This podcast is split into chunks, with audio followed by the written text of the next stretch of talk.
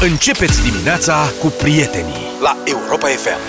Jesus, He knows me de la Genesis 7 și 21 de minute Multe mesaje pe WhatsApp Mai vine așa vinerea când facem noi uh, gălăgie cu muzica aia uh-huh. nebună uh, 15-20 de mesaje care ne spun că Alonso a terminat totuși pe locul 3 Se pare Luca. că i-au anulat uh, până Cum la adică urmă. se pare? Se pare? Nu se pare, i-au anulat Să vă spun ce se întâmplă. Eu lucrez aici, vin dimineața și am, există o agenție de presă, să știți, stimați ascultători. Este chiar agenția de stat, Ager Press. Și se pare că nici acolo lucrurile nu merg taman unse. Că din când în când mai sunt mici greșeli pe care le mai auziți și la mine. Uneori mai greșesc și din neatenție eu, dar de data asta așa era știrea pe Agenția Națională. Mamă, i-a prins pe ăștia. Acum stai seama, dacă i-a prins pe ăștia, dă pe ei, știi? Vezi, Luca, cum e să lucrezi cu statul? Da. Exact.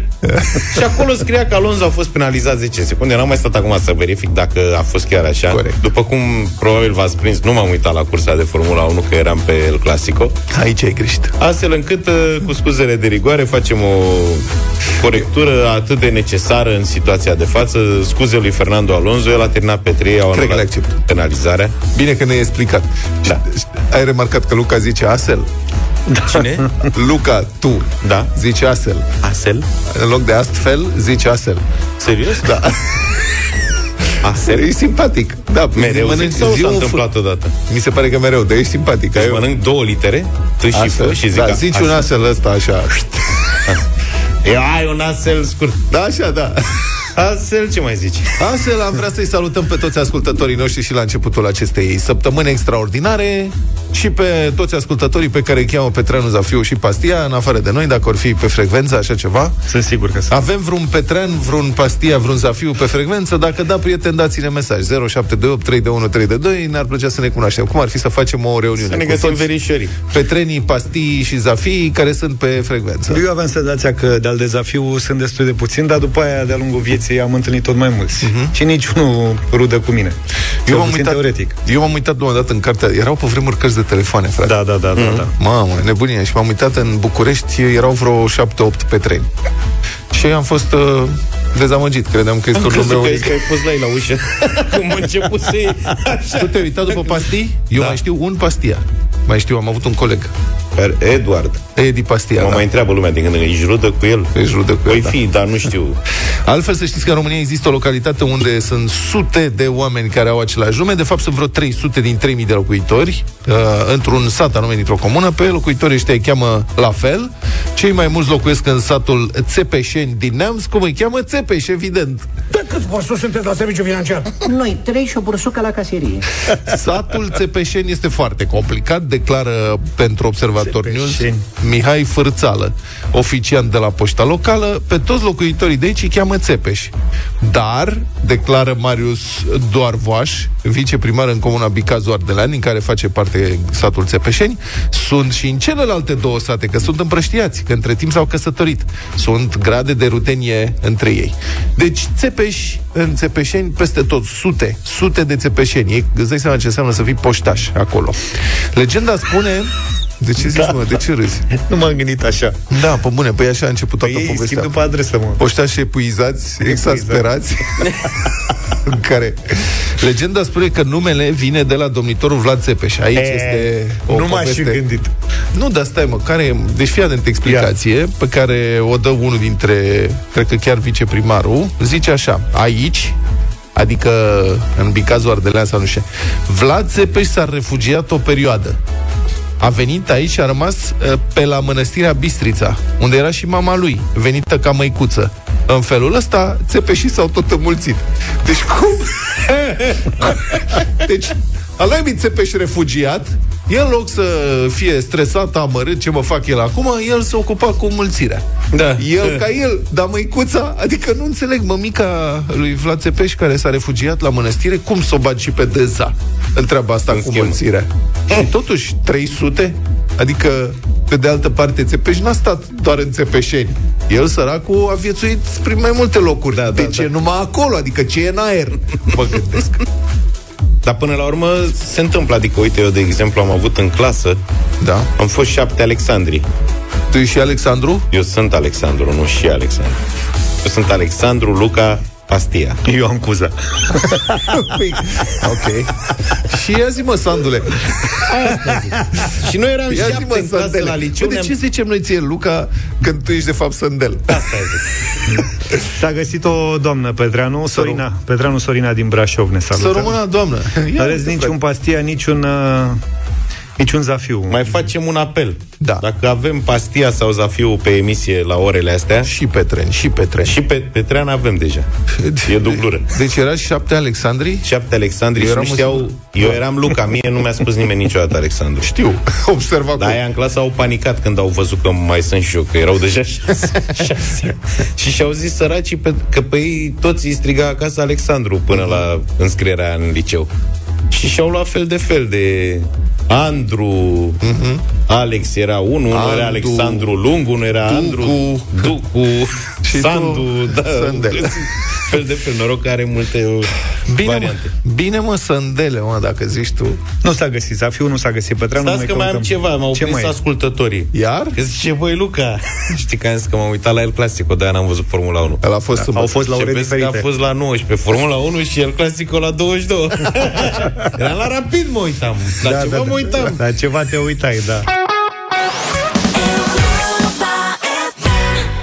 Black or White de la Michael Jackson 7 și 35 de minute Ne-a scris Mircea, zice Eu știu un George Zafiu în Târgoviște E mecanic auto Ia, ce tare că e tot George Deci în sfârșit un zafiu cu o meserie serioasă. Cel care are meserie uh, Salut, Vlad Cornel Pastia sunt. Ah, salut, Cornel. Cred că tatăl meu și tatălui Luca Au fost veri secundari sau ceva rude Iar noi am fost colegi la antenă Da. Voi ați fost Ținte, eu cu Cornel. Da. Salut Cornele Salut, Cornel. Încântat. Cornel, internet, chestii, calculatoare, servere. Bravo, mă, Cornele, să Și trăiești. Ne-a mai dat un uh, mesaj. Cătălin zice Gheorghe Pastia, născut 1848, decedat 1929 la Focșani, a fost un filantrop român care a realizat prin donarea întregii sale averi două instituții de cultură din Focșani, Teatrul Municipal Maior Gheorghe Pastia Da, și asta. Ateneul Popular Maior Gheorghe Pastia. Eu că am supărat pe el Asta A fost un unghi de-al lui bunicul ceva Așa. Am mai avut încă unul Scarlat Pastia Care a fost primar la Iași Și el la filantrop Mă, toți au fost filantrop și eu am ajuns cu voi pe aici Când mă ceartă lumea cu Alonso pe locul 3 Cu nu știu ce În loc să fiu eu acum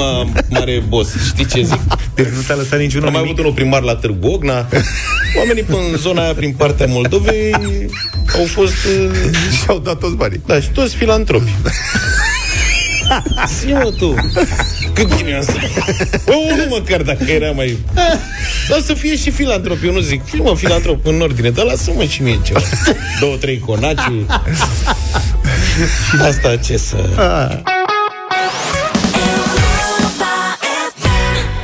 Aș vrea să vorbim dimineața asta un pic cu voi despre case, apartamente, construcții noi și felul în care sunt făcute. De la ce am pornit, două întâmplări. Un, prima, uh, aici oarecum aproape de noi, mă rog, noi suntem în Pipera cu redacția, este o zonă în care se construiește foarte mult și chiar peste drum de molul Promenada se construiesc două turnuri, blocuri de locuințe. Unul care cred că are vreo 20-30 de etaje, nu știu celălalt vreo 12-15, încă sunt la roșu, sunt la schelă, înțelegi? Le-am văzut dimineața, da. Da. Și de curiozitate am intrat pe site. Au niște panouri, site-ul, chestii nu știu ce. Numai e, adică totul e vândut. La niște prețuri uluitoare, uluitoare. Adică trei camere încep de la 320 de mii de euro plus TVA. Și dacă mai adaug și locuri de parcare. Deci sunt niște prețuri uluitoare. Și tot ce este de două camere e vândut, tot ce e de... aproape tot de ce e de trei camere s-a dat deja.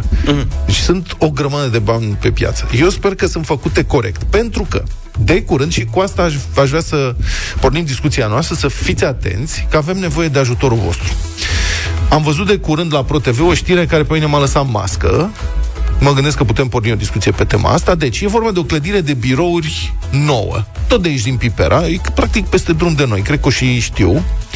Sticlă și oțel, știți modelul. Mi se pare că are vreo 7-8 etaje, poate puțin mai mult. E o clădire corporatistă, de aia cu sticlă frumos, așa, reflectă cerul și norii. Ea n-arată rău deloc pe afară. Doar că a fost expertizată pentru risc seismic și a intrat direct în clasa a doua de risc seismic. Clasa întâi e La școli. Da, e prima întâi, da, la școlile alea, e cla- clasa întâi e aia cu casele care cad dacă bate vântul, ceva mai tare, alea care se țin în tencuială. După care doi sunt patru cu totul. În principiu, cred că nimeni nu vrea să se mute sau să cumpere un apartament într-o clădire din clasa întâi sau a doua, de risc seismic. Și mă rog, nici mai încolo nu e prea încurajator, dar asta e. Încă o dată, clădire corporatistă de birouri, făcută acum 13 ani în cartierul clădirilor corporatiste din București Pipera și e clasa a doua de risc seismic. Și pentru mine e o surpriză, adică chiar nu mă așteptam să fie în halul ăsta o clădire nou-nouță, practic. Și cum au descoperit-o? Că și aici o poveste interesantă. A plecat chiriașul inițial, o companie de energie, înțelegi? Și proprietarii au rămas cu clădirea goală și s-au gândit, au, gă- au găsit o afacere bună. De altfel, să facă acolo un mare spital privat. Problema e că la schimbarea destinației din clădire de birouri în spital e nevoie de expertizare. Și au făcut expertizarea și nu s-au mai putut opri toată treaba, probabil, și așa au aflat. Deci acum o consolidează cu tot ce presupune asta. Se întăresc fundațiile, se supraarmează, se fac pereți noi, tot ce mai presupune treaba asta. Bun, costă de rupe, durează, dar încă o dată consolidarea se face pentru că a plecat chiriașul și s-a făcut expertiză că proprietarii au avut ideea cu spitalul, că altfel Dumnezeu cu mila. Da. Acum, am auzit cu toții la un moment dat că unele dintre clădirile noi construite în România sunt varză, făcute în doruleli, e o legendă urbană, toată lumea vorbește despre asta, fără respectarea standardelor legale în construcții. Dar eu m-am gândit că astea ar fi exagerări. Lumea nemulțumită, că sunt prețuri mari la case, sau că într-adevăr unele poate chiar sunt prost făcute, dar mai mult în partea de finisaje, că se cojesc pereții după ce te muți acolo, nu în privința structurii de rezistență. După care noi am dat acum vreo 3 săptămâni, cred, știrea cu tipul care a cumpărat o casă lângă București, undeva în Pantelimon, și a descoperit că avea gaz la bucătărie din niște butelii îngropate în curte. Iar apa venea din niște rezervoare mascate în pod. Și am zis că eu n-am auzit niciodată de așa ceva, ceea ce, sincer spun, nu am auzit în viața mea de așa ceva. Drept rezultat am primit o mulțime de mesaje de la voi, în care ne spuneați că astfel de cazuri sunt chiar foarte obișnuite în anumite părți ale țării. Și n-am mai reluat atunci dezbaterea, am zis, bun, ok, hai vedem ce facem cu asta. Deci, asta aș, vă invit să vorbim un pic despre asta uh, acum. Aveți experiențe directe cumva cu o casă sau un imobil construite prost în, ultima, în ultimii ani. Adică prost în sensul că ilegal, ca și că sunt stâlpii strâmbi sau ați descoperit că nu sunt armate, nu știu, ce ați descoperit? Și ce se poate face într-o asemenea situație? Eu unul auzisem de bidoane goale de apă puse în beton armat din structură, ca să facă economie la beton. Dar mi se pare multă muncă pentru asta. Asta era o legendă urbană. Mai grav e când se folosește, de exemplu, fier de proastă calitate în betonul armat. Mai casabil, mai subțire. Pe asta nu mai poți demonstra decât când cade casa la propriu. Ați văzut ce s-a întâmplat în Turcia. Deci, ce știți? Ce ați văzut? Ce ați constatat? Ați pățit ceva în privința noilor construcții, ceva fundamental? Adică nu că era o zugrăveală proastă, că era casa făcută, că era o minciună. De fapt, structura de rezistență era o minciună. Pe cine știți că a pățit-o? Știți pe cineva care a pățit-o? Cum ați aflat? 0372069599 Nu știu dacă e cineva care poate a putut demonstra așa ceva, dar mai știi, poate avem pe recepție vreun ascultător care a pățit-o sau care știe pe cineva care a pățit-o. Chiar sunt curios. 0372069599 sau pe WhatsApp, mesaj audio, dacă vă e mai simplu, 0728 321 322. Da, sunt foarte multe mesaje și telefoane descurajant de multe cumva, având în vedere tema, o să vă rugăm să fiți cât se poate de scurs, ca să luăm cât mai multe, că nu avem foarte mult timp. Hai să începem cu un mesaj. Hai. Neața băieți. Sunt uh, diriginte de șantier pe specializarea structură și sunt și beneficiarii, clienți care își fac casa pentru ei și au impresia că structura nu este importantă. Vă dau un exemplu, am avut uh, anul trecut o căsuță, o dirigenție prin uh, zona Ferentari. Mm, Proprietarii sau viitorii proprietari uh, de ei noștri, ca să zic așa, nu erau mexicani sau indieni. Și au renunțat la grinzi, au renunțat la fier din placă, au băgat practic rămășițe cele rămă- ce aveau de la fundație, uh, au renunțat la armarea stâlpilor complet, au zis că las că merge și așa, scara n-au mai făcut, au turnat doar beton, n-au pus fier în ea, evident că n-am, n-am mai rămas, dar sunt și proprietari care fac chestia asta. Da, și peste 10 ani vând casa. Și tu o vezi pe afară, zice, a, e o casă. Și după aia vine un zgâlt și cade pe tine și pe familie. Bună dimineața, Dragoș! Bună dimineața, Dragoș, care e experiența ta?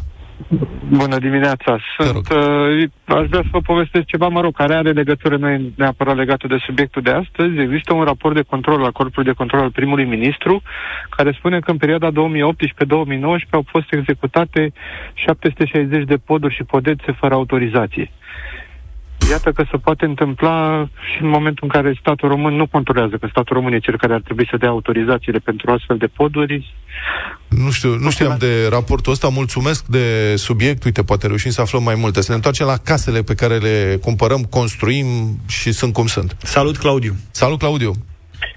Salutare, vă salut! Uh, pe scurt, construcția a început acum un an de zile, nerespectare de proiect de arhitectură și de rezistență, stâlpi care trebuiau să fie 50 pe 50 în 25 pe 25, stâlpi, de, stâlpii, apropo de asta trebuie să știe lumea, stâlpii ca dimensiune minimă trebuie să fie de 30 pe 30, constructorii fac 25 pe 25 ca așa e chef și e, foarte, foarte multe alte probleme. Și tu, Claudiu, în ce calitate ne suni? Adică ești proprietar sau beneficiar? Beneficiar. Da.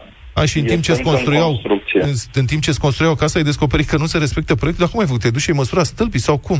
Cum îți dai seama? Din întâmplare, tatăl meu mi-a zis, băi, vezi că stâlpii sunt puțin mai mici decât uh, scrie în contract și în proiect și zic, nu e mai adevărat și punem ruleta, sunt mai mici. De aici a plecat toată povestea. Problema este că casa e în zona de finisaj acum și n-am ce să mai schimb uh, la etapa de turnăr și așa mai departe și va trebui să fac o expertiză de aici decurge un proiect de consolidare și așa mai departe. Da. Iar asta le tratez dar nu poți să-i dai în judecată? Adică constructorul ba nu da, dar, ba da, dar durează vreo 7-8 ani. Și mai... Nu se întâmplă nimic adică repede. Faci o consolidare, o să te coste o grămadă de bani sau o să coste, o să dureze exact. și asta foarte mult? Da. E... Dar cum a, stai puțin, stai puțin. Mai, știu că ne lungim, dar cum a explicat constructorul faptul că nu a respectat uh, standardele? Încă, încă nu știe că noi știm. Uh, chiar săptămâna asta urmează să notificăm prin avocat și așa mai departe. El crede că are niște mici vicii la finisaje, dar deja nu ne mai interesează finisajele care rezistență e problemă. Și tatăl tău e de specialitate? Cum și-a dat seama? Nu, nu, nu, doar eram acolo în vizită și v-a asociat la ochi, că e, da, că e mai mică Mulțumesc. Cărămita. Cum nu-i bă, dai seama din ochi? Adică dacă nu te pricepi, e un stâlp, pe bune, n-ai nicio șansă în fața Sunt oameni care au șmecheri. capacități inginerești, cum ar trebui să ai și tu. Remarcă. Bună dimineața, Vlad. Salut. Neața. Bună. Bună. Bună, bună. Vă sun din postură de arhitect da. și uh, două mențiuni. Uh, partea de renunțare la calitate vine principal din partea beneficiarilor care vor să taie costurile încă de la serviciile de proiectare și anume mi s-au cerut de atâtea ori găsește te rog un structurist mai ieftin care îmi bagă cel mai puțin fier. Eu nu cred că cineva vine și cere în mod oh, specific așa, habar n-am să cer așa ceva. Cum adică? Vii și cer ce? Hai să-mi faci stâlpii mai subțiri? De euro. Uh, da, da, da, da, da. Ai, în, prin normativele date de Inspectoratul de Stat, ai o plajă de armare, de la, la. Și toată lumea vrea să meargă pe minim pentru a face economie la structură. Structura înseamnă undeva la 30-40% din costul total al casei. Și tu, ca client, ce șansă ai, dacă nu te pricepi, să te prinzi cumva? Adică Îți vinde uh, un dezvoltator o casă, arată frumos, are finisaje frumoase. Cum te poți prinde că nu, nu e regulă? Nu, nu te poți prinde decât prin niște expertiză foarte complicate și dacă nu ești dispus să plătești serviciile inițiale de proiectare, nu se plătești nici expertizele ulterioare. Și Inspectoratul de Stat în construcții nu face verificări pe teren, înțeleg, pentru că se construiește foarte la, mult. În special acasă nu mai face de niște ani de zile. La blocuri și clădiri mai complexe, multifuncționale sau de altă factură fac. Dar ne-a scris cineva că a fost o lege în sensul ăsta și s-a anulat acea lege. Adică Inspectoratul de Stat în Construcții trebuia să verifice lucrările în anumite faze Există, fiecare proiect vine cu program de control cu faze determinante, de la fundație, la suprastructură, la suprastructură și așa mai departe, doar că ăla se vizează de Inspectoratul de Stat în Construcții, care spune la fazele respective nu veni. Da. da. Mulțumesc. Sunt mii și mii de case în construcție. Nu cred că au capacitatea să le verifice pe toate. Nu-ți dai seama ce ar însemna? Raluca, doar câteva secunde mai avem. Bună dimineața. Mamă, ce... Bună dimineața. M-am mutat în 2008 într-un bloc lângă Grădina Botanică în Iași și am descoperit după vreo 2 ani că aveam fostă septică, nu canalizare. După 2 ani? Blocul are 22... Cum? După 2 ani? Da, păi n-am știut, că nu scria nicăieri. Da, și am băgat de seamă că avem fosă septică. Câte apartamente are blocul? 22. Mulțumesc foarte mult. Din păcate nu mai avem timp. Înțeleg că sunt în București, există o, un proiect ăsta, un mega proiect cu zeci și zeci de blocuri prin militari unde tot așa blocurile au multe din ele fost septice. Mi se pare uluitor, uluitor și cred că este un subiect teribil și când o să vină într-adevăr un cutremur aici o să fie nenorocire. Da, vine vara, apropo de asta cu fosta septică.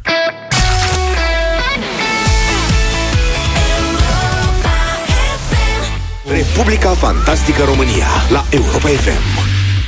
Justiția din România pare să fie intrat într-un proces de degradare care în ultima vreme accelerează, vizibil, catalizat de mai multe decizii extrem de dubioase ale Curții Constituționale, ca să folosesc un eufemism. Oricum, justiția n-a fost niciodată prea sus în percepția publică privind profesionalismul, echitatea, corectitudinea, dar au mai fost momente când măcar am sperat așa că lucrurile merg cumva spre bine, târâși grăpiși, dar avansează. Dar vremurile acelea apar deja de mult apuse. În ultimul timp suntem loviți, literalmente, de o serie aparent nesfârșită de achitări, prescrieri, spălări la alb, prin decizii judecătorești în cazuri cu mare notorietate publică și ultima lovitură la credibilitatea justiției este încetarea procesului penal, deci spălarea inculpatului, în cazul unei judecătoare care fusese condamnată în primă instanță la închisoare pentru că lua mită de la interlopi prin intermediul unei ghicitoare. Procesul acestei judecătoare s-a lungit atât de mult încât, iată, el trebuie acum oprit. În primă instanță, judecătoarea respectivă primise o condamnare de 3 ani și 6 luni de închisoare pentru corupție.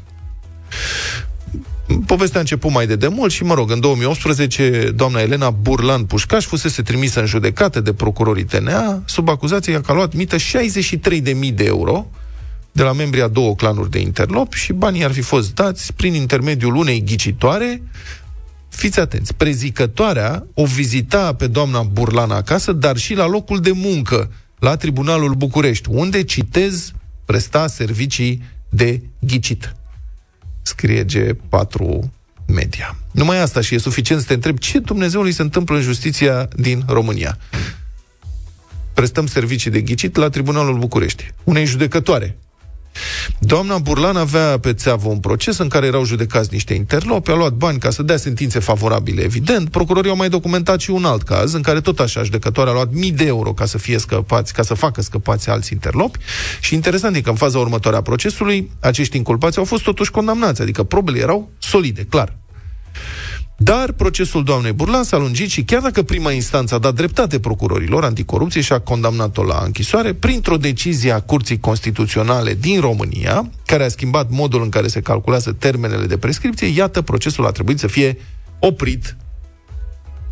Și pentru a adăuga o insultă suplimentară acestui caz revoltător, prin această tehnicalitate, judecătoarea coruptă, potrivit procurorilor și prime instanțe, primește acum și toate salariile restante înapoi, neplătite pe durata procesului, plus pensie specială. Cum să nu îți pierzi încrederea? Iar Asta este cumva un alt aspect profund revoltător în acest proces de degradare a justiției despre care vorbeam mai devreme. Pentru că societatea a acceptat ca magistrații să fie plătiți excepțional de bine în această țară și să se poată pensiona la vârste ridicole cu pensii uriașe, tocmai pentru ca ei să nu fie tentați de mite, șpăci, trafic de influență, sunt inamovibili. Pentru îi recompensăm ca să apere dreptatea și ideea de justiție în fața oricăror presiuni sau tentații. Dar iată că acum societatea constată că sistemul în care acești oameni sunt plătiți atât de bine și pensionați atât de bine, este de fapt din ce în ce mai corupt, mai ineficient și mai sfidător. Deci noi, plătitorii de taxe, constatăm că suntem și bagiocori și cu banii luați. Ca să nu spun pe aia care nu poate fi spusă. Mai țineți minte, că venim vorba de banii pe care îi încasează, mai țineți minte că fostul președinte al CCR, Valer Dorneanu, căruia îi se datorează multe dintre amputările dreptății din țara noastră, câștiga vreo 17.000 de euro lunar din diverse salarii și sinecuri pe bani publici. Iar actualul președinte al CCR, Marian Enache, ia și el de la statul român aproape 16.000 de euro lunar din salariu și două pensii speciale, fiecare dintre ele. Cum au mulțumit ei societății pentru aceste venituri. Bun, tehnic, ei nu sunt judecători ca judecătorii de la tribunal, dar sunt un fel de instanță supremă a justiției care stabilește direcțiile și care, iată, prin intervenții directe, poate determina încetarea unor procese. Spuneam că avem de-a face în ultima vreme cu o serie lungă și descurajantă de achitări, eliberări, prescriere și așa mai departe. Vă spun doar câteva din listă. Darius Vâlcov. Faimosul Darius Vâlcov, șase ani care, care ascundea tablouri de șpagă în cavou. În cavor, da? Șase ani și, și în pereți. Șase ani și jumătate de închisoare pentru corupție în prima instanță, proces încetat, acum câteva zile. Hexifarma, proces încetat prin prescrierea faptelor acum două săptămâni. Bogdan Olteanu, prietenul lui Sorin Ovidiu Vântu, șpăgar, vicepreședinte la Camera Deputaților, sau cred că și președinte la un moment dat, nu mai țin minte exact, condamnat pentru corupție, eliberat din închisoare înainte de termen, ca urmare a prescrierii faptelor. În dosarul ANRP, Criniuța Dumitrean, Sergiu Diacomatu, Gheorghe Stelian Zistelu, Dorin Cocoș, fostul soț al Enelei Udrea, au scăpat recent de condamnările din primă instanță, care variau între 5 și 7 ani de închisoare vame, șpăgari, polițiști. E o listă nesfârșită, vă spun. Lista e oricum foarte lungă. Desigur, și observați un numitor comun în aceste decizii scandaloase. Ele se bazează toate și sunt determinate de o hotărâre a Curții Constituționale, care, cum am menționat mai devreme, a schimbat modul de calcul pentru termenele de prescriere. Și cumva, în mod mm, cum să spun, să zicem, avantajos, decizia CCR face scăpate, mă rog, pe lângă o grămadă de peștișori mici, dar și o sumedenie de personaje corupte de rang înalt, deja dovedite în primă instanță. Aici este super scandalos, adică în primă instanță judecătorii au constatat că probele sunt corecte, acuzațiile sunt întemeiate și le-au dat în pedepse cu închisoarea și confiscări de averși și așa mai departe. Și acum scapă. Au furat zeci și zeci de milioane de euro și sunt făcuți scăpați prin decizia asta. Că, de, că această curte constituțională a devenit de mult o instanță supremă a imoralității și protejării corupților de rang înalt din România. Asta îmi pare rău că trebuie să o spun. E o percepție publică de notorietate. Dar că nimeni nu mai protestează public față de efectele concrete ale acestei stări de putreziciune din justiția României, bine, asta mi se pare cel mai trist și mai periculos lucru pentru țara noastră și nici nu văd că s-ar schimba curând ceva în această privință. Uitați-vă numai ce liniște e în coaliția de guvernământ. Adică dacă e vreo încordare, e cel mult pentru o bucățică mai zemoasă de ciolănel.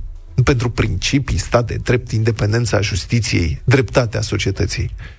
Și mie mi se pare că România se transformă într-o cleptocrație organizată, insidioasă și foarte eficientă, care a învățat în acești ani să ocolească pe tăcutelea sistemul imunitar. Și așa fi ravar societății. O cleptocrație care face ravagii în spatele liniștii.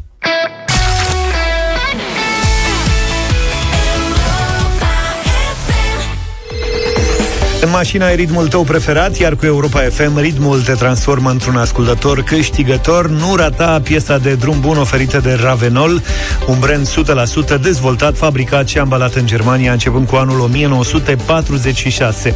Inovativ, în continuă dezvoltare, Ravenol a pornit cu fabricarea uleiurilor monograd, ajungând să dezvolte cele mai sofisticate rețete de ulei, folosind tehnologii proprii marcă înregistrată precum Ultra Strong Viscosity Oil.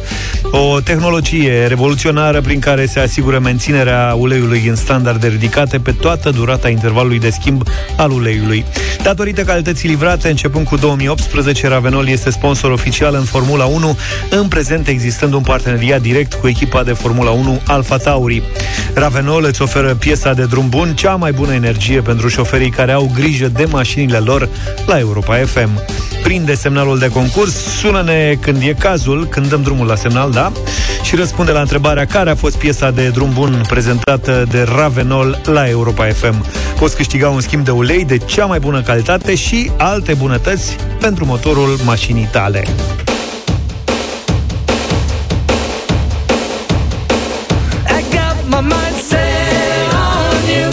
got my mind set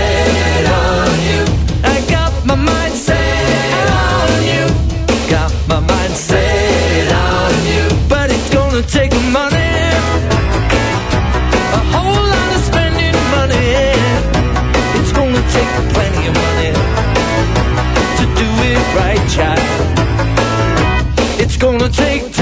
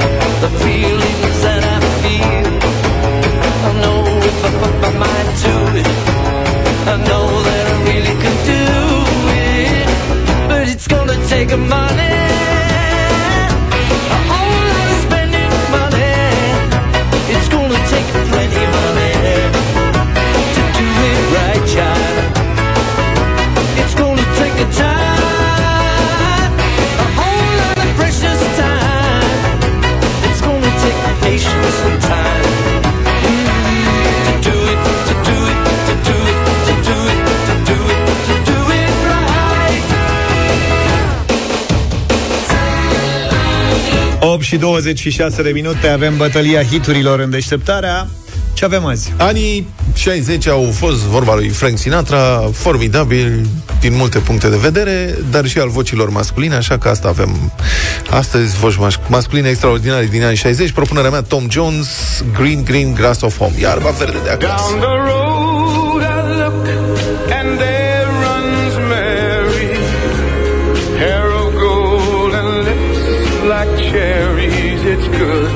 To touch the green, green grass of home.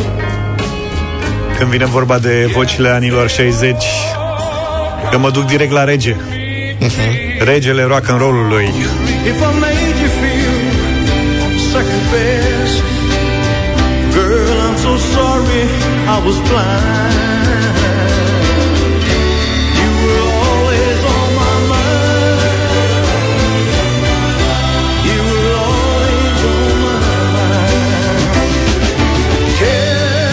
Băiatul meu n-are sânge albastru, dar le zice bine de tot. Roy Orbison, Pretty Woman.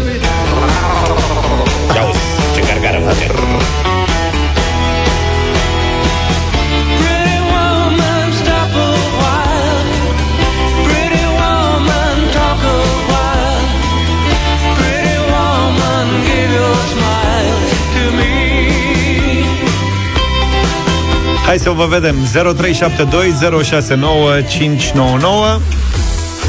Cofi Da. Copății, Maria votează prima Bună dimineața Bună! Bună, Maria! dimineața! Bună dimineața, băieți! Elvis! Elvis, da, bun, frumos. Bună dimineața, Adela Bună! Bună dimineața! Bineînțeles că Tom Jones cu iarba verde de acasă. Tom Jones. Tom Bună dimineața, Ovidiu Salut, Ovidiu! Bună dimineața, băieți!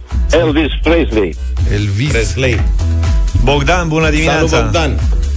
Bună dimineața! Salut! Votăm cu domnul mecanic George. Mulțumesc tare mult A De ce câștigat sunteți mecanic? Gata, domnul. Păi nu era George Zafiu, mecanic din Târgoviște ok. Da, da, da. Asta Mișto, este. bravo, mă, super piesă. S-a ținut minte, ca Aha. să zic așa Tot ok? Da, că da, trebuie să fiu mai atent când faci hucurile, că nu... Bă, eram sigur că ori de n-ai asta- de talent, asta m-am ori și nu întors. intenționat. Deci, eu, Deci cu ce partea nu e mai bun? proastă din piesa aia de care ai dat una, mă, a început cu... Mari, marile voci anilor 60. Spectacular. Păi face, bă, Ce și voce după are. aia, fii atent Băi, e foarte melodios Ia, fii atent Și ce voie e? Care bucată voie e? Aia cu vers, când zice frumos cu Pretty Woman mai cu patos, cu vocea deci, aia lui, deci, că avea vocea aia de rămâneai mut. De asta ai pierdut. Da. De la rârea la aia. Oamenii mari, este. Cum îmi place foarte mult chestia. Da, și eu zic că e fix reprezentativ pentru piesă. Tu o vezi altfel. Exact. Am înțeles. Bine.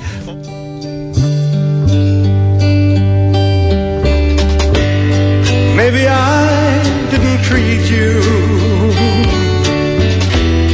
quite as good as I should have. Maybe I didn't love you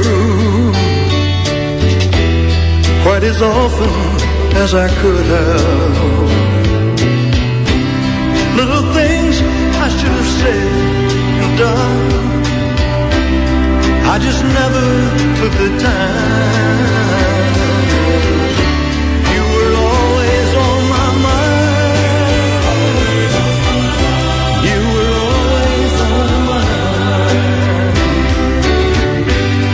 Maybe I didn't hold you all those lonely, lonely times. And I guess I never told you I'm so happy that you're mine. If I made you feel second best, girl, I'm so sorry I was blind. You were always on my mind. You were always on my mind. Tell me, tell me that your sweet love hasn't died.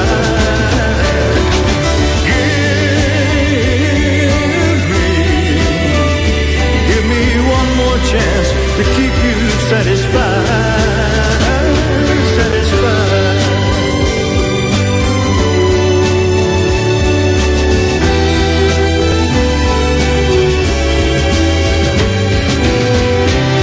Little things I should have said and done.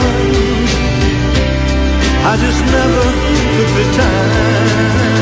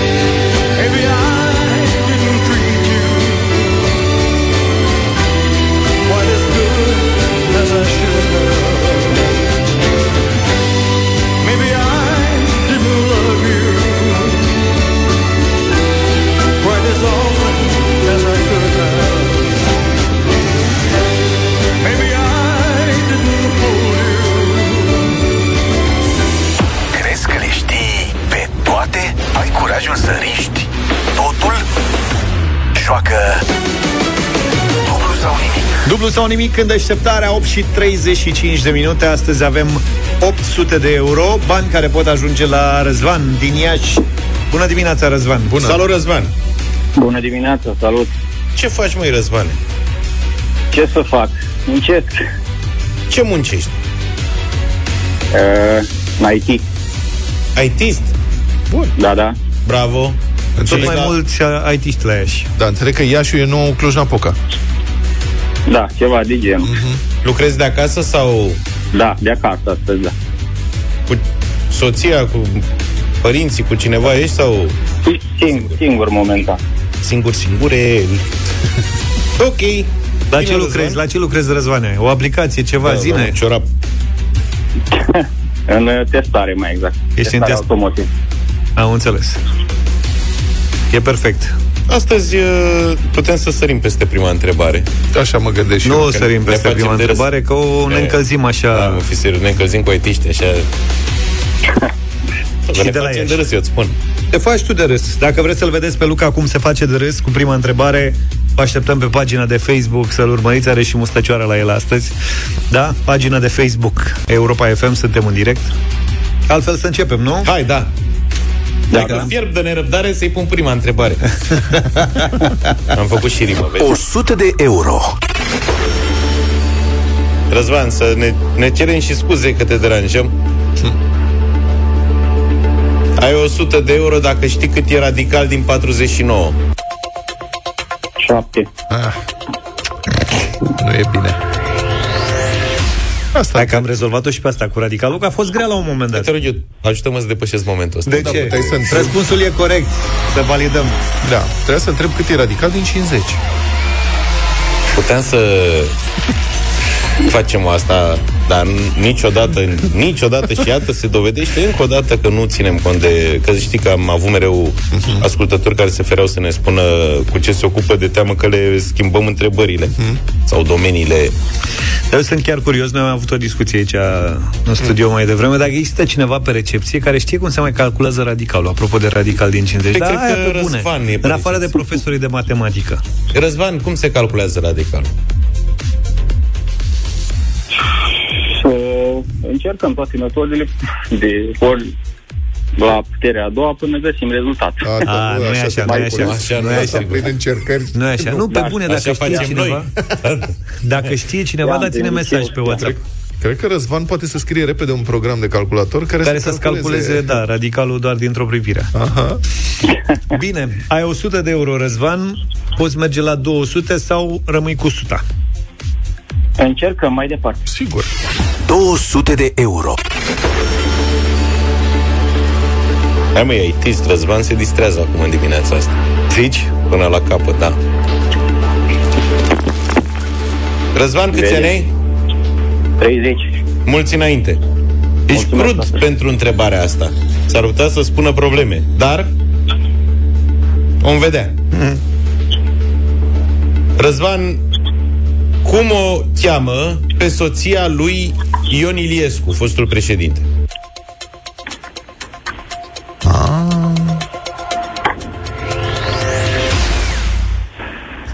Nina Iliescu. Da, Nina, pentru un ITist, Nina. Te-ai dactilogra- mișcat greu pentru un IT, da. dactilografiezi încet. Lent. Mai repede scrisul, mai repede. Nevastă Ion Iliescu. Ce-ai făcut, mă, Răzvanea? Răspunsul e corect, dar a venit târziu. Doamna Nina. Da, doamna Nina, of. Răzvane, asta e. N-a fost să fie. Practic, câți, deci 30 de ani. 30 de ani, Deci- deci... ai toată viața înainte să câștigi concursuri da. de-astea de tip dublu sau nimic. Da, te pregătești acum. Nimic. Soția domnului Constantin Emil Constantinescu, Traian Băsescu. Aici mai lovic Da. cu domnul Așa. Constantinescu, nu știu. Exact. Da, nici eu nu știu. Nu știu, tu știi? Nu, Asta e de 4.000 de euro. asta e de 4.000 de euro. Păi pregătiți-vă, dragi participanți. La Claus Iohannis e mai simplu. Și la Băsescu. Și la Băsescu. Da. Nu știu, Maria, dar... Bine, Răzvan, îți mulțumim tare mult. Uh, ne apucăm de treabă și mâine cu dublu sau nimic, doar că plecăm de la 200 de euro. Ne-am întors în deșteptarea, evident, cu partea a doua a concursului nostru. Am revenit cu premiile puse la bătaie de Ravenol, un schimb de ulei de cea mai bună calitate și alte bunătăți pentru motorul mașinii tale. Sună-ne la 0372069599 și răspunde corect la întrebarea care a fost piesa de drum bun prezentată de Ravenol la Europa FM. Poate știe Mihaela. Bună dimineața! Mihaela, Bună dimineața! știi care a, Da, fost da, vă piesa, aud. care a fost piesa de drum bun? That my mind set on you. De la George Harrison. Harrison. Harrison. Bine. Mihaela, felicitări, ai câștigat un schimb de ulei de motor și un schimb de antigel, plus un curățitor de motor de la Ravenol, un brand de tradiție, dar și inovator, 100% dezvoltat, fabricat și ambalat în Germania. Bravo! Super, chiar aveam nevoie. Mulțumesc tare mult! Iar ceilalți, dacă vreți să fiți câștigători, încercați-vă șansa în deșteptarea și mâine, când Ravenol ne oferă o nouă piesă de drum bun la Europa FM și un nou premiu. Mara, Mara, Mara Bună dimineața, ne-am întors Da, bună dimineața, începând de astăzi România în direct intră într-o colaborare strânsă cu unul dintre cele mai populare și mai bune produse jurnalistice din România, și anume programul România Te Iubesc, de la ProTV. Cătălin Striblea, bună dimineața! Bună dimineața, așa este. E E o colaborare pe care ne-am dorit-o și de astăzi începând, lunea după emisia România Te iubesc de duminică, realizatorul anchetei sau a reportajului pe care îl vede toată țara vine la noi în studio să stăm de vorbă mai departe și să completăm cu opiniile, părerile și poveștile ascultătorilor noștri sau ale oamenilor care au văzut ieri România Te iubesc. Așa că îi dăm drumul de astăzi. Nu știu dacă v-ați uitat aseară la televizor. Am văzut-o dar pe Camelia Donțu. Camelia Donțu, da, care a mers în Ucraina. Vreme de mai bine de două săptămâni a fost în Ucraina, a mers în Kiev, a mers în orașele de pe linia frontului, a mers pe linia frontului, a cunoscut oameni, familii întregi, a văzut dramele și nenorocirile pe care le trăiesc oamenii de acolo. A fost uh, o oră care, uh, la un moment dat, s-a pus un not masiv în gât pentru că pentru mine unul era prima oară când am văzut o familie vorbind la televizor tatăl pe front, plecat din prima zi pe front, un avocat de succes în Kiev, care a lăsat totul și a plecat pe front, și într-un dialog din acesta în care uh, familia era acasă și fata lui de 16 ani povestea ce simte pentru părinții ei, cum i s-a schimbat viața, cum i s-a schimbat relația cu părinții după ce a început această nenorocire. Și nu e singura poveste. Zeci de destine nenorocite de războiul ăsta, zeci de destine despărțite, o grămadă de oameni curajoși care stau pe linia frontului, o grămadă de oameni terorizați de ceea ce au făcut rușii acolo. Și spunea la un moment dat Camelia în uh, reportaj că nu este clar în acest moment câți ucraineni au murit uh, fie civili, fie militari, autoritățile se feresc să dea numărul lor, dar uh, estimări independente spun că peste 100 de mii de militari și civili ucraineni au murit în această confruntare. Și un lucru este mai sigur decât asta. E vorba de numărul de refugiați, adică sunt peste o milioane de refugiați, din care câteva zeci de mii sunt și în România astăzi. Și ăsta e un punct bun și pentru discuția noastră, pentru că astăzi la România în direct vă invit să vă povestiți experiențele voastre cu ucrainenii pe care ați întâlnit aici. A trecut un an de război, oamenii s-au integrat parțial sau nu s-au integrat, vin mai departe pentru că situația este critică în continuare, cu tot felul de povești și tot felul de drame, cu copii la oaltă. Ce s-a întâmplat cu ei? Unde trăiesc? I-am primit la muncă, muncesc în România, doar stau în România, și cred eu că trebuie să facem și un pas mai departe spre a vorbi și despre programul 50-20 pe care probabil îl știți. Programul 50-20 e un program prin care statul român ia bani de la Uniunea Europeană și cu care îi plătește pe ucrainienii refugiați aici. Însă, acest program are și niște defecte, să le spunem. Principalul fiind acela că banul nu ajunge direct în mâna cetățeanului ucrainean refugiat, ci ajunge la diversi proprietari de apartamente din România, care fac ei distribuția banilor mai departe. Uh, asta a dus uh, la mărirea chiriilor, prețului chiriilor în toată țara, pentru că se pot face foarte mulți bani, a dus la situații cel puțin neplăcute în care oamenilor nu li se dau bani sau li se dau mai puțin decât ar trebui, a dus la conflicte uh, pornite și de o parte și de alta, și cert e că acolo ceva nu funcționează cum trebuie. Asta nu uit, a dus la nenumărate dosare penale. Avem o comună în România unde în fals administrația locală și câțiva cetățeni au făcut vreo 300 de cereri pentru astfel de cazuri, deși acolo au fost mult mai, mult mai puțini ucraineni. Uh, eu zic că parteneriatul ăsta care debutează astăzi e un moment potrivit să discutăm, iată, și lucrul acesta. Modul Sigur. în care noi colaborăm cu cetățenii ucraineni de aici pentru a compensa sau pentru a ajuta în fața nenorocirii pe care o trăiesc. Uh-huh. Așadar, Camelia Donțu, corespondentul ProTV, o să vină astăzi în studio la 1 și un sfert și de acolo pornim discuția. Mi se pare extraordinar faptul că în acest peisaj media inundat și infectat de um, o invazie de părerologi, conspiraționiști care răcnesc în studiouri de televiziune zi de zi și nu fac nimic pentru a-și verifica uh, ceea ce spun. Uh, există redacții, uh, România Te iubesc fiind una dintre ele, care fac ceea ce trebuie să facă o redacție uh, de presă, și anume să se ducă la sursă, să verifice, să vadă, să trimită reporter pe teren și să relateze ceea ce se întâmplă acolo și, desigur, există și o emisiune uh, de radio, România în direct, care oferă microfonul și platforma de comunicare Europa FM oricui uh, vrea să intre în direct și să spună ce gândește, să spună opinia și în felul ăsta m, să contribuie la o dezbatere corectă. Striblea, Cătălin Striblea, mulțumesc foarte mult, România în direct, în colaborare cu România Te Iubesc, astăzi de la 1 și un sfert.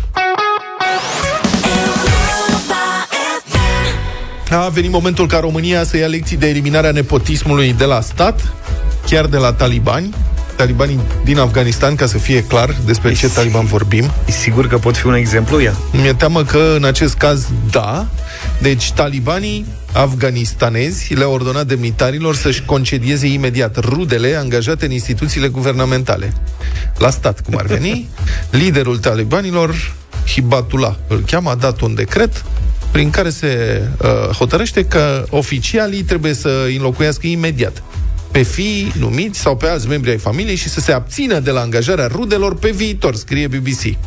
Aparent în Afganistan, după ce talibanii au preluat puterea, a fost angajat personal fără experiență, pe baza legăturilor de familie.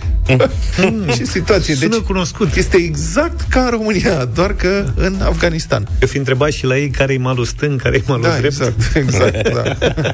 Băi, da, numai că ăștia reacționează, vezi? Da. Și când dă decret Hibatula, nu glumești, că la ea legea se aplică altfel. Presa islamică afgană um, a relatat că decretul a urmat acuzațiilor potrivit cărora mai mulți oficiali talibani înalți și-ar fi numit fii în roluri în cadrul guvernului. În fond ce? Secretar de stat. Da, exact. Deci domnul, Secretar de stat. domnul președinte Buzatu de la Vaslui, de la Consiliul Județean, are și dânsul un fiu care, sigur, pe baza meritelor, extraordinarelor merite personale, este și dânsul secretar de stat în guvernul Ciucă. Și este doar un exemplu. Pe cum altfel? Da. Uite, dacă era în Afganistan, practic se aplica această, acest decret îngrozitor și trebuia să-l dea afară. Trebuia să-i spună, prietene, nu se poate. Da, da, acum, ce nu înțelegi tu, nu era păcat ca postul ăla să fie ocupat de altcineva? Da, să rămână săracul... Serios, să fie ocupat așa de oricine. Da. Pe când, secret, când spui secretar de stat, sunt numai personalități acolo. Da. Oare și în uh, Kabul, când te duci în fața Ministerului Vălului Islamic și strigi, mămică, se deschid jumătate din ferestre? Ca la televiziune. da.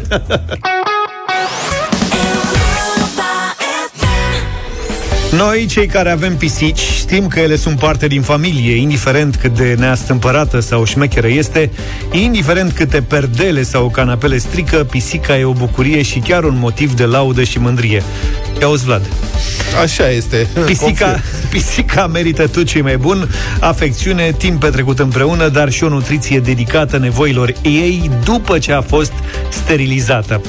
Sterilizarea e foarte importantă, previne neplăcerile fizice și emoționale din perioada căldurilor, reduce comportamentul agresiv și tendința pisicii de a pleca de acasă, dar să știți că scade și riscul unor boli grave. Iar după sterilizare, dieta este extrem de importantă. Dietele pentru pisici sterilizate reprezintă o nutriție completă, echilibrată și adaptată. Sunt formulate științific pentru a ajuta la sănătatea urinară și la menținerea greutății corporale optime și conțin nutrienți specifici ca sprijin suplimentar pentru sănătatea creierului, rinichilor sau a sistemului digestiv. De aceea am pregătit pentru voi, cei cu pisici în familie, încă un concurs de această dată pe site-ul europa.fm.ro. Acolo, pe pagina dedicată, vă înscrieți și ne demonstrați cât mai bine iubirea și grija față de pisica voastră, povestind cum v-a schimbat ea viața. Practic, voi vă lăudați cu exemple evident, iar noi premiem zilnic povestea cea mai cea cu un kit complet de îngrijire pentru pisici sterilizate, Purina Proplan și mâncare pentru pisici sterilizate. Și fii atent, e un kit care se poate refolosi și transforma în locul de joacă sau de somn preferat al pisicii tale. V-am zis de vineri că a- pe site găsiți concursul ăsta, așa că acum prepiem uh, pe cineva dintre cei care au scris deja acolo și începem cu Alexandra din Berceni, județul Ilfov. Bună dimineața, Alexandra! Bună dimineața! Ai o pisică? Am două. Cum, cum le cheamă pe pisicile tale? Uh, pe una dintre ele, pe fetiță o cheamă Sansa, iar pe băiat îl cheamă Vader. Darth Vader, Vader. pentru că este negru. Am înțeles. Da, da. Și cum ți-au schimbat pisicile astea viața? Uh, pisicile mi-au schimbat viața foarte mult. Uh, Sansa a fost prima care a venit în familia noastră, pentru că a primit-o fica mea cadou. Iar uh, Vader uh, a avut, uh, zic eu, șansa și norocul lui să vină la noi și norocul nostru să-l avem pe el, pentru că o vecină de-a mea era plecată la Vâlcea și uh, a văzut niște motănei abandonați, le-a făcut o poză și mi-a trimis-o și am zis că pe cel negru te rog iar și adu-mi-l mie. Uh, și asta s-a întâmplat acum 2 ani, a venit uh, Vader la noi. Uh, el este un motan minunat, eu îi spuneam Pantera mea neagră. Uh, pentru că este chiar ca o panteră, doar că acum este o panteruță fără coadă, pentru că, din păcate, există și oameni care nu iubesc animalele și a fost bătut. Uh, și a trebuit să-l uh, avem mare grijă de el, să-l uh, operăm, să-i tăiem codița. Deci e o pentru că panteră- I-au atacat uh, Da. coloana. E principalul prădător al pliculețelor și bobițelor din cămară, nu? și este, da, dimineața când uh, trebuie să plec la serviciu, ei sunt amândoi moți lângă frigider pentru că urmează să le dau pliculețul, evident. Alexandra, ne bucurăm că ești alături de aceste două suflete și uite că ele, bă, pe lângă faptul că ți-au schimbat uh, viața, te-au făcut să și câștigi în această dimineață. Sigur, premiul e tot pentru ele. Evident și vă mulțumesc mult. Nu uitați, Purina Proplan vă premiază și mâine în pagina de concurs de pe site-ul europa.fm.ro. Ne auzim mâine cu un nou câștigător. Între timp, participați la concursul de pe site. Un sfert de ceas până la ora 10 și mai vreau un minut. Mai țineți voi minte refrenul ăsta? Da, da. De pe vremuri, cine îl cânta? Cine îl Uh, cânta? Haikyuu. Uh, accent. Nu, Haikyuu. Da, na, Da, na, Haikyuu. na. Cu... Mă dezamăgești. Haikyuu, da, cu ea. Uh, Cum o cheamă? Dana Nălbaru. Cu Dana Nălbaru. Dana bravo. Nălbaru, am avut o interacțiune foarte drăguță pe holurile redacției. Într-o vreme avea și eu, eu o emisiune, cred, la antenă sau ceva, nu mai știu, de mult de tot. Și m-am întâlnit cu ea pe holuri. I-am zis, bună, Dana. Și ea mi-a zis, bună, Oreste. Misha Miller a făcut un cover. Hai să-l ascultăm. E piesa de la Radio Voting. A rămas ceva nespus Am rămas cu regret Pe care încerc să le ascund Ultima oară Eram prea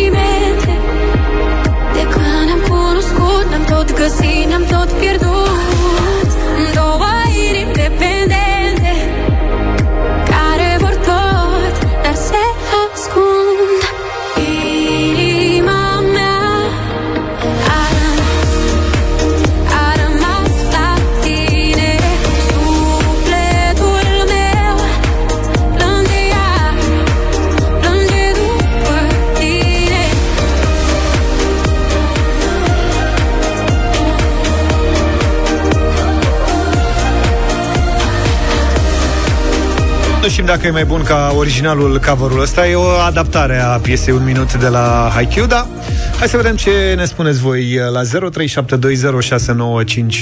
Carina, bună dimineața Bună, Carina! Bună dimineața, băieți! Bună. Îmi place coverul, chiar îmi place această variantă a melodiei. Da, din partea mea. E pe O zi frumoasă. Mulțumim! Mulțumim tare mult Ștefan, bună dimineața Salut, dragilor! Salut! Chiar e faină piesa, deci coverul primește un da de la Galați. Vă Două. salut! Bine, salut, salut Doi de da până aici Mirel, bună dimineața Salut, Mirel! Bună dimineața! Un da și din Robeta sună Severin și o dedic instructorilor care fac ore la ora asta. Salutare tuturor instructorilor Dar nu și polițiștilor Din care... țară. Se mai dă mai examen cu polițistul în mașină? Așa se dă și acum, nu? Cred că De, da. de Cum conducere de șofer. Asta în Cum altfel, cu polițistul pe trotuar? Sau Altfel când îl cumperi, mă, cu șpagă. La Suceava, la Pitești, la Asta e altceva Sufletul meu plânge iar, plânge după tine. Inima mea Nicu, bună dimineața Salut, Nic! Bună, bună dimineața și de la Timișoara un mare da. 4.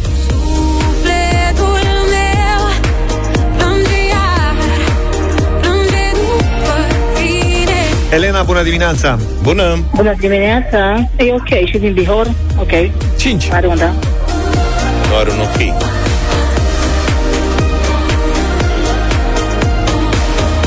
Buongiorno, Tinu Bună dimineața! Petreanu sunt din Piatra Neamț. Ah, domnul Petreanu. Să trăiești. Uh, Da, e foarte frumoasă melodia. O zi bună să avem. Numai bine, Tinu. Mulțumesc. La nume de familie se spune Tiz? Nu. Habar n-am Dar e moldovean ca tine Bine. La revedere, domnul Petreanu. Pulsul crește mult prea mult, că nu mai simți nimic. Luciana, bună dimineața Bună! Bună, bună dimineața! Bună. Și de la mine un mare da. 7. Hai mă, că n-ai nicio treabă cu ea. Piesa asta e, intră direct. Ia stai.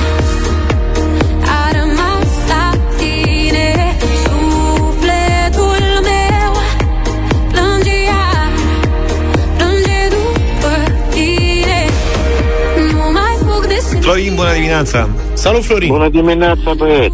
Salut! Dacă a fost Timișoara, de ce să nu fie și Arad? Da.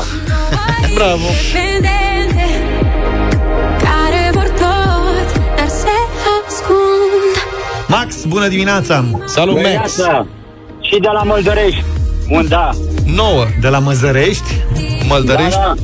Măzărești, nu Măldărești. Măldărești. A, Măldărești. Măldărești Lângă Mie mi s-a părut așa că e Măzărești Dar e Măldărești, lângă Horezu a zis Păi la Măldărești, unde aveți acolo scris pe deal Măldărești, nu la 10.000 De la, de... de la primarul de la Moldărești, da, da, da. Sănătate la domn primar, a devenit faimos în toată țara. La, la toată lumea. N-a apucat încă să ne brueze? Nu, nu, nu, nu. A asfaltat jumate de stradă aici. Bravo, domne, așa e Super. începutul. Dacă îl votați, mai faceți cealaltă jumătate. Auzi, Da, ești, da, auzi? da, da. ești pe jumătatea bună Sunt sau? decât în tranzit. Sunt Da. decât în tranzit. Ah, ok Dar au fi făcut cum a făcut alt primar odată, a, jumătate, a asfaltat jumătatea de stânga. Pe dreapta era după alegeri. Mai țineți minte că am vorbit la refere. Doar că prin Craiova? Nu mai știu cum. Să le ascund Cât e scorul? 9-0. Timea, bună dimineața Bună. dimineața! Un da din Timișoara. Gata, domnule, 10. Felicitări! Piesa asta intră în playlist. Băi, numai piese bune, nu știu ce să facem Trebuie să mă ajutați să găsesc și piese mai puțin bune Dacă aveți propuneri de piese noi, puteți să ne scrieți în fiecare dimineață la 0728 321 322 Noi le acceptăm și le și accesăm din când în când Mișa Miller, frumoasă piesă A intrat în playlist Cu noi vă întâlniți mâine dimineață Puțin înainte de 7 Numai bine Toate bune! Pa, pa! Deșteptarea cu Vlad, George și Luca. De luni până vineri, de la 7 dimineața, la Europa FM.